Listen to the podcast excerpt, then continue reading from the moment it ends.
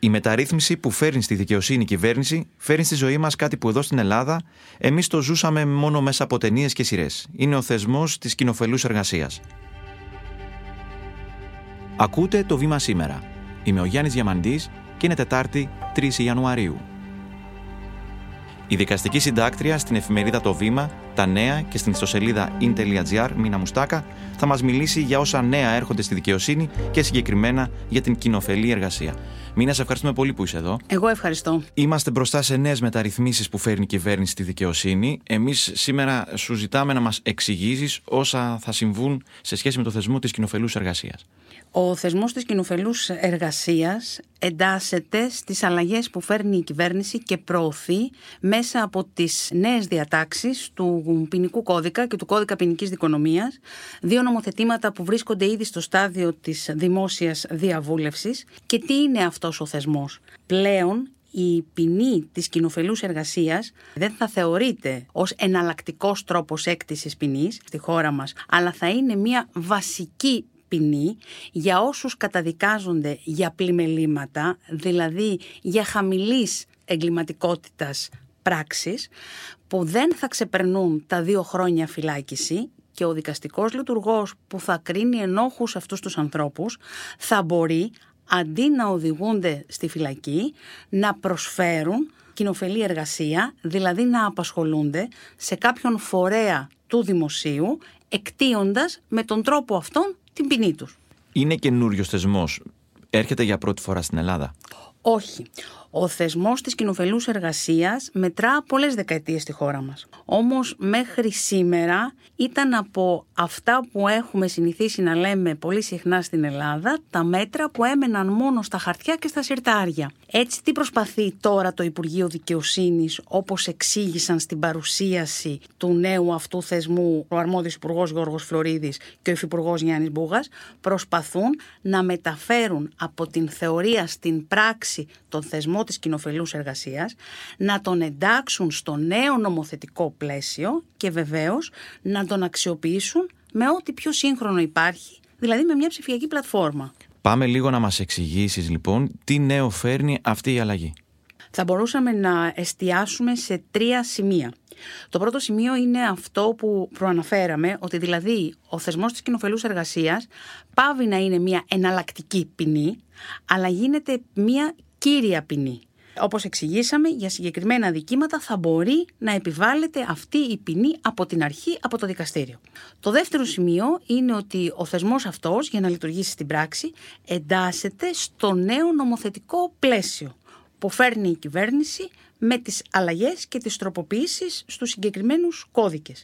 Και το τρίτο είναι να φύγουμε από την εποχή του χαρτιού που κινείται σε πολλά στάδια η ελληνική δικαιοσύνη ακόμα και σήμερα και να μπούμε στο στάδιο της ψηφιακής εποχής και μάλιστα παρουσιάστηκε για πρώτη φορά δημόσια η πλατφόρμα αυτή από τον αρμόδιο υφυπουργό, τον κύριο Μπούγα, ο οποίος να σας πω είναι και ο άνθρωπος που ουσιαστικά ευθύνεται για το χτίσιμο αυτού του ηλεκτρονικού εργαλείου. Τι ρόλο έχει και πώς θα μας διευκολύνει αυτό το εργαλείο; Αυτό το εργαλείο ουσιαστικά θα λειτουργεί ως μια δεξαμενή όπου βήμα-βήμα από την ημέρα που θα εκδίδεται η απόφαση μέχρι την ημέρα που ο καταδικαστής θα ολοκληρώνει το στάδιο της κοινοφελούς εργασίας θα περιλαμβάνεται και θα αποτυπώνεται εκεί η παρουσία του ή η απουσία του από την εργασία. Ε, οι εργασίες και οι θέσεις που θα μπορέσει εκείνος να παρέχει κοινοφελή εργασία όλα θα είναι αποτυπωμένα σε έναν ψηφιακό χάρτη και βεβαίως εκεί μέσα, μέσω δηλαδή αυτής της πλατφόρμας, θα γίνονται και όλα τα βήματα για την υλοποίηση που αυτό είναι και το στίχημα της κυβέρνησης. Για να μας το κάνεις έτσι αρκετά απλό, να δώσουμε ένα παράδειγμα. Ας υποθέσουμε ότι εγώ καταδικάζομαι, είναι τελεσίδικη η απόφαση για ένα πλημέλημα έως δύο ετών από τη στιγμή της καταδίκης μου μέχρι την έκτηση της ποινής, ποια στάδια θα περάσω μέσα από το θεσμό της κοινοφελούς εργασίας; Καταρχάς να εξηγήσουμε ότι θα πρέπει από την έκδοση της απόφασης μέχρι να εμφανιστεί ο καταδικαστής την πρώτη μέρα στην δουλειά του εντός εισαγωγικών θα πρέπει όλα όσα περιγράψουμε να έχουν γίνει μέσα σε 30 ημέρες. Έτσι λοιπόν από την η μέρα της έκδοσης της απόφασης, αυτή κοινοποιείται στον αρμόδιο εισαγγελέα εκτέλεσης ποινών και την υπηρεσία επιμελητών κοινωνικής αρρωγής, όπου και δημιουργείται ο προσωπικός φάκελος του καταδικαστέντος και αυτό είναι το πρώτο βήμα. Αμέσως μετά υπάρχει μία ακόμα καινοτομία, όπου ο καταδικαστής περνά από συνέντευξη για να αξιολογηθούν οικονομικά και κοινωνικά χαρακτηριστικά και να διαπιστωθεί σε ποιο πρόγραμμα θα ενταχθεί με βάση βεβαίως και την διαθεσιμότητα των θέσεων. Σε απλή γλώσσα δηλαδή στο τι δουλειά θα μου ανατεθεί να κάνω; Στο τι δουλειά θα ανατεθεί να κάνει ο καταδικαστής σε συνδυασμό βεβαίως με την διαθεσιμότητα των θέσεων που υπάρχουν στον δημόσιο οργανισμό.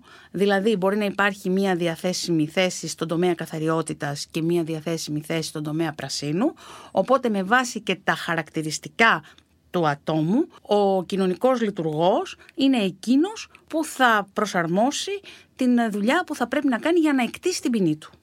Αυτό είναι το πρώτο στάδιο λοιπόν. Το επόμενο βήμα τι προβλέπει; Μέσω της ψηφιακής πλατφόρμας και με βάση όλα τα δεδομένα που έχουν συγκεντρώσει οι αρμόδιοι στα χέρια τους, επιλέγεται ο κατάλληλος φορέας για να ξεκινήσει πλέον ο καταδικαστής να προσφέρει την κοινοφελή εργασία. Καθ' όλη δε τη διάρκεια της παροχής κοινοφελούς εργασίας τηρείται και παρουσιολόγιο. Γιατί είναι η αλήθεια ότι μέχρι τώρα στις ελάχιστες φορές που είχε εφαρμοστεί αυτό δεν μπορούσε να ελεγχθεί στην πράξη, αν δηλαδή ο καταδικαστής παρήχε στην πραγματικότητα την κοινοφελή εργασία ή όχι. Μπορεί να είναι τελείως άστοχη ερώτησή μου, αλλά πώς μπορώ εγώ να μην εμφανιστώ; Οι συνθήκες υπό τις οποίες διαμένω στο σπίτι μου δεν είναι σε ένα αυστηρό πλαίσιο. Βραχιολάκι δεν θα φοράω για παράδειγμα. Όχι. Επειδή μιλάμε για αδικήματα χαμηλής παραβατικότητας και για ποινές πλημεληματικού χαρακτήρα μέχρι δύο έτη, ο καταδικαστής ζει κανονικά τη ζωή του, δεν στερείται την προσωπική του ελευθερία. Η μόνη του υποχρέωση είναι να παρέχει κοινοφελή εργασία συγκεκριμένες ώρες στο συγκεκριμένο σημείο. Δεν αλλάζει κάτι στη ζωή του, δεν υπάρχει ένας περιορισμός. Γι' αυτόν ακριβώς το λόγο είναι αναγκαία να ενεργοποιείται η κοινωνική υπηρεσία για να ελέγχει αν ο άνθρωπος αυτός είναι συνεπής στην ε, εργασία που του έχει ανατεθεί. Τώρα, συγγνώμη, ερώτηση όντως βγαλμένη μέσα από ταινίες και σειρές. Θα έχω και κάποιον υπεύθυνο όπως έχουν υπεύθυνο της ε, αναστολής, δηλαδή κάποιος παρακολουθεί, έχω χρεωθεί σε κάποιον; Αυτόν τον ρόλο στην Ελλάδα θα τον επιτελεί η Υπηρεσία Επιμελητών Κοινωνικής Αρρωγής. Και γι' αυτόν τον λόγο, αν δεν εμφανιστείς στη δουλειά, άρα θα έχεις παραβιάσει τον όρο αυτό της κοινοφελούς εργασίας, κινδυνεύεις να χάσεις αυτό το ευεργέτημα, να απολέσεις δηλαδή το δικαίωμα να εκτίσεις την ποινή σου εκτός φυλακής και να στερηθείς τότε την προσωπική σου ελευθερία, να υπάρξει δηλαδή κίνδυνος να εκτίσεις το υπόλοιπο της ποινής σε κάποιο σοφρονιστικό κατάστημα. Τέλος να σας πω ότι έχει και αυτό τη σημασία του, οι καταδικασθέντες για όσο χρόνο παρέχουν αυτή την κοινοφελή εργασία υπόκειται και σε εισφορά προς τον ΕΦΚΑ ως μισθωτή που βαρύνει αυτή το Υπουργείο Δικαιοσύνης.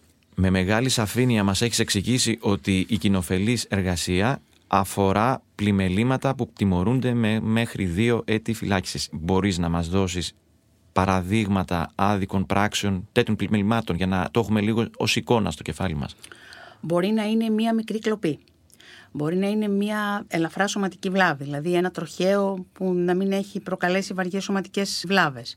Κατά βάση αξιόπινες πράξεις που ο καταδικαστής μένοντας ελεύθερος, όπως θα έχει κρίνει το δικαστήριο, δεν θα αποτελεί κίνδυνο για την δημόσια ασφάλεια.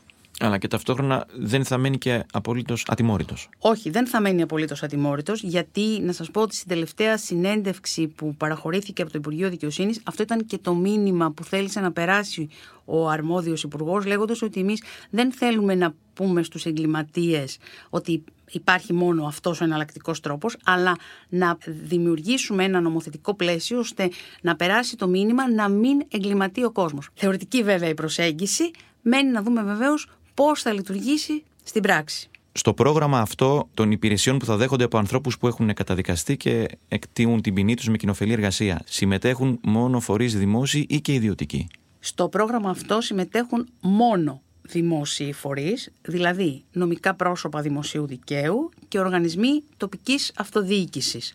Μπορεί να είναι ένα νοσοκομείο, μπορεί να είναι ένας δήμος, αλλά σε κάθε περίπτωση πρέπει να έχει χαρακτήρα δημόσιο ώστε να μπορεί να συμβληθεί και να ακολουθηθούν τα βήματα που προαναφέραμε στην ψηφιακή πλατφόρμα. Και υπάρχει συγκεκριμένος αριθμός θέσεων που θα ανοίγουν για αυτό το πρόγραμμα; Το πρόγραμμα ενώ δεν έχει ξεκινήσει επί της ουσίας να λειτουργεί και να πούμε στο σημείο αυτό ότι η έναρξή του θα χρονολογηθεί με την ισχύ του νέου ποινικού κώδικα και άρα τους πρώτους μήνες του 2024. Παρόλα αυτά ήδη υπάρχουν διαθέσιμες, όπως ανακοινώθηκε επισήμως από την πολιτική ηγεσία του Υπουργείου Δικαιοσύνης, 1.500 θέσεις και υπάρχει και ένας μεγαλύτερος στόχος από την πλευρά του Υπουργείου, δηλαδή να ξεκινήσει μια καμπάνια ενημέρωσης ώστε να μάθει και ο κόσμος τι είναι αυτός ο νέος θεσμός και πώς θα λειτουργήσει, με στόχο αυτή η δεξαμενή των θέσεων να αυξηθεί και να φτάσει στις 5.000 θέσεις, ενώ ήδη υπάρχουν 339 διαφορετικές κατηγορίες που θα μπορούν οι καταδικαστέντες να απασχοληθούν σε κάποια από αυτές. Αναμένεται στο μέλλον να ενταχθούν και οι ιδιωτικοί φορείς. Αυτό είναι κάτι που βάσει της δικαιοσύνης πρέπει να μένει μακριά από τον ιδιωτικό τομέα. Για να πληρούνται οι προϋποθέσεις και να τηρηθούν όλα τα εχέγγυα που απαιτούνται από τη δικαιοσύνη, όπως πολύ σωστά ανέφερες, μιλάμε μόνο για υπηρεσίες του δημοσίου και του ευρύτερου δημοσίου τομέα. Και ως προς την προσμέτρηση των ποινών, εάν έχω καταδικαστεί σε 10 μήνες φυλάκιση, αυτό σημαίνει ότι για 10 μήνες θα εργάζομαι σε πρόγραμμα κοινοφελούς εργασίας; Η εξίσωση και άρα και η λύση της υπάρχει μέσα στον νόμο. Δηλαδή, για κάθε ημέρα φυλάκισης αντιστοιχούν δύο ώρες παροχής κοινοφελούς εργασίας. Αν λοιπόν κάποιος καταδικάστηκε σε φυλάκιση 10 μηνών, δηλαδή σε 300 μέρες, θα πρέπει να παρέχει συνολικά κοινοφελή εργασία για 600 ώρες. Το πόσες μέρες και πώς θα διαιρεθεί ο χρόνος αυτός που έχει για να παρέχει την εργασία του. Αυτός ο καινούριος στην Ελλάδα θεσμός Πού αποσκοπεί, τι θέλει να πετύχει με αυτό η ηγεσία της δικαιοσύνης; Αφενός, λόγω των μεταρρυθμίσεων και εξαιτίας του γεγονότος ότι έρχονται ποινές πραγματικής έκτησης ακόμα και για χαμηλότερης βαρύτητας αδικήματα στοχεύει ένας μεγάλος αριθμός καταδικαστέντων να μην οδηγείται στη φυλακή και να εκτεί με αυτόν τον τρόπο την ποινή του. Το δεύτερο και σημαντικότερο είναι οι άνθρωποι αυτοί να ενταχθούν νωρίτερα στο κοινωνικό περιβάλλον, επί της ουσίας, αν μπορούμε να πούμε με δύο-τρεις λέξεις για το συμπέρασμα για το θεσμό αυτό, να λειτουργήσει η κοινοφελής εργασία ως ένας κοινωνικός σοφρονισμός για χιλιάδες παραβάτες που αντί να οδηγηθούν στη φυλακή, να τους δοθεί αυτό που πολλές φορές ακούμε από κατηγορούμενους ως δεύτερη ευκαιρία και να εκτίσουν την ποινή ενώ είναι ελεύθεροι. Μίνα Μουστάκα, σε ευχαριστούμε πολύ. Εγώ ευχαριστώ πολύ. Όσοι μας ακούτε τον τελευταίο χρόνο, ξέρετε ότι στο Βήμα σήμερα παρουσιάζουμε ένα θέμα κάθε μέρα, προσπαθώντας να δούμε και να εξηγήσουμε όλες τους τι πλευρές. Είμαστε πολύ χαρούμενοι που οι ακροατές μας, εσείς δηλαδή, αυξάνεστε καθημερινά. Αυτή είναι η μεγαλύτερη επιβράβευση για τη δουλειά μας. Όμως, θέλουμε να γίνουμε καλύτεροι και θέλουμε να ξέρουμε και ποια θέματα απασχολούν εσάς. Μην διστάσετε λοιπόν να μας αφήνετε σχόλια σε όποια εφαρμογή μας ακούτε και το επιτρέπει. Αν για παράδειγμα μας ακούτε από το Spotify, μπορείτε να μας αφήνετε το σχόλιο σας κάτω από κάθε επεισόδιο. Και δεν υπάρχει λόγος να το κρατάτε κρυφό. Μιλήστε για το βήμα σήμερα και σε άλλους που θέλουν να ενημερώνονται έγκυρα κάθε μέρα. Αυτά για σήμερα. Είμαι ο Γιάννης Διαμαντής. Ξανά μαζί σας αύριο. Ακούσατε το βήμα σήμερα. Δημοσιογραφική επιμέλεια Έλενα Κούση. Δημοσιογραφική παραγωγή Σωτηρία Δημητρίου, Κατιάνα Καλιγέρου. Ηχοληψία και τεχνική επεξεργασία ήχου, Ηλέκτρα Σιθιανάκη, Στέλιος Τινανταφύλου. Το βήμα σήμερα. Εξηγούμε τις ειδήσεις.